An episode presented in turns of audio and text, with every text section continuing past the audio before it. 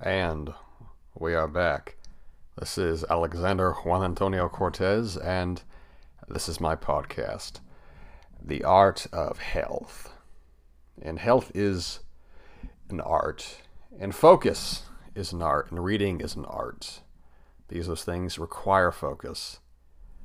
I was texting my sister earlier today, my little sister, and we were having a dialogue back and forth. Just, just text messaging. She was asking me about uh, what protein powder to buy, what she should purchase, and I was telling her. And I realized in the course of this conversation, text conversation, individually we both typed out maybe 200, 300 words. So it would be the equivalent of a few paragraphs.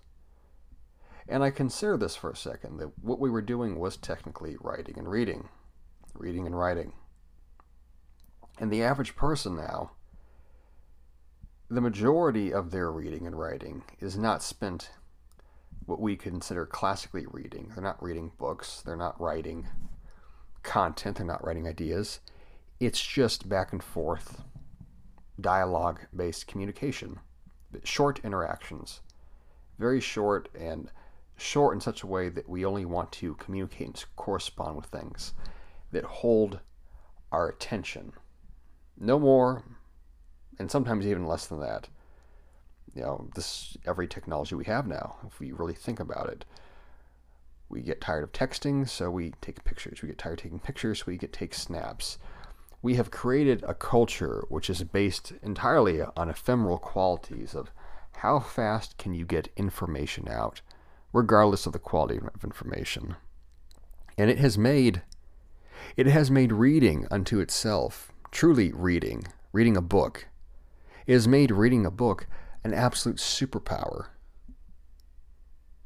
Really consider this. People read more today than at any point in human history. They do. Literacy is at an all time high. The facts are indisputable about this. So the fallacy that no one reads it's that's ridiculous. People do read. People read constantly. You read the description for this podcast when you opened it up. People read constantly, but people do not read for very long. We have texts, we have tweets, we have status updates, we have posts, we have emojis. Three, ten seconds, 15 seconds at most. Lengthy reading, though. Lengthy reading, that's become anything past a paragraph. It's become a cultural meme. Too long, did not read. TLDR, did not read. Too long, did not read. And that's for something that's five, six, seven words in length. What of books? What of articles? What of actual content? When you consider the world we live in and the society we live in now, where we have so much inundation of news and media and stimulus, and people are scared and people don't know what's happening, and people's grasp of reality is shaking, shaking. How many people really investigate anything? How many people really take the time to try to understand a subject in depth? When's the last time you heard something in the news or heard something that someone told you? Heard something that they said, they say this, they say that. Don't you know that is what they say? Who's they? Who is they? Where are you really getting your knowledge from? Not information, not just sound bites, but knowledge. Where are you learning about these subjects in context? Are you forming emotional opinions based off of subjective short term understanding, based off of understanding derived from a sound bite? We live in an attention and focus economy, a deficit attention and focus economy. We have near infinite stimulus that demands our attention at any given time 24 7. Really think about that. We have infinite stimulus. So our ability to focus on anything is compromised. Our ability to read has been compromised. To read a whole book, cover to cover. When was the last time you did that? You picked up a paperback book, a physical book in your hands. And there's already been research been done that shows that people have higher retention from paperback than Kindle or paperback than digital text. How could that be? Because it's tactile. You can feel a book in your hands. There's a memory of holding it. You can't quite do the same thing with Kindle. Close, but not quite. not quite. When was the last time you really read a book? I'm going to ask that again. When was the last time? I think about this. I was thinking about this recently, this last night actually. I was reading I was reading a book and I I finished it. It was The Warrior Ethos by Steven Pressfield. Good book, really enjoyed it. Yeah, I read the whole thing one sitting. It was only about 80 pages long, read about an hour. And I realized how many people do that. How many people read books?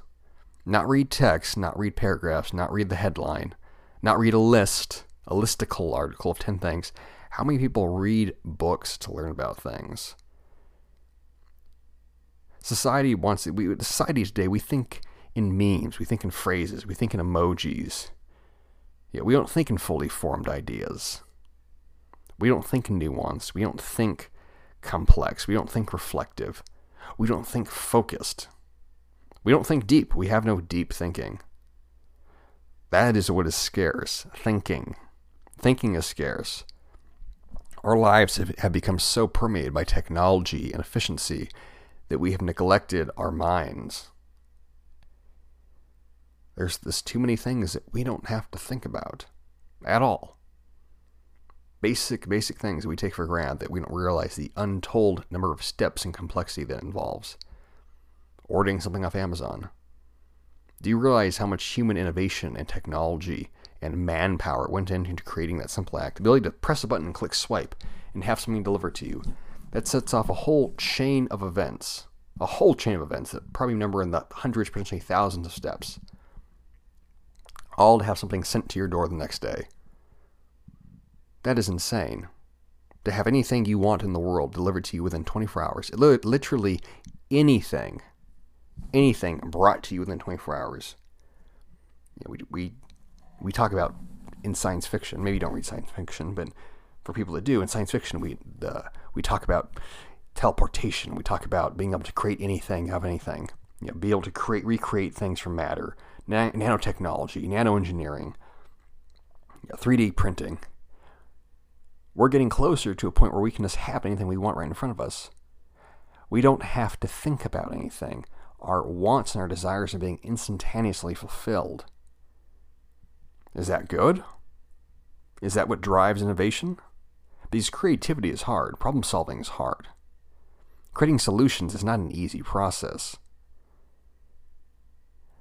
we're putting all of our, at this point in time, we're putting all of our creative mental power into making our lives not just easier, but into making our thinking simpler. And maybe we are going forward in history. Maybe this is the evolution. Maybe the merging of technology with human thinking is just the way things go. But I don't know. I really don't know. I question a culture and a society and a civilization that can survive if nobody reads. And history would bear that out that once a culture loses its ability to self reflect, and it loses its sense of context, it loses its life. Reading is a superpower. Reading is an absolute superpower. Reading is focus. Focus is energy. Focus is attention. If you can read, if you can read, you can be ahead of 90% of people in the world, 99%. You will be in a singularly small collective of people if you can focus for one hour reading a book with no distractions, no distractions at all, you will be far ahead of the rest of the population. So if you want to change your life, you want to have that superpower, read. Read with unbroken, full focus, and think. Your thoughts become you. So I would suggest that you make them useful ones. I will leave that there.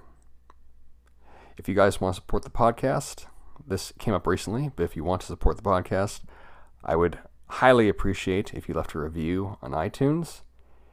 And if you also want to support the podcast, you can find it on Patreon at Alexander C. The Art of Health.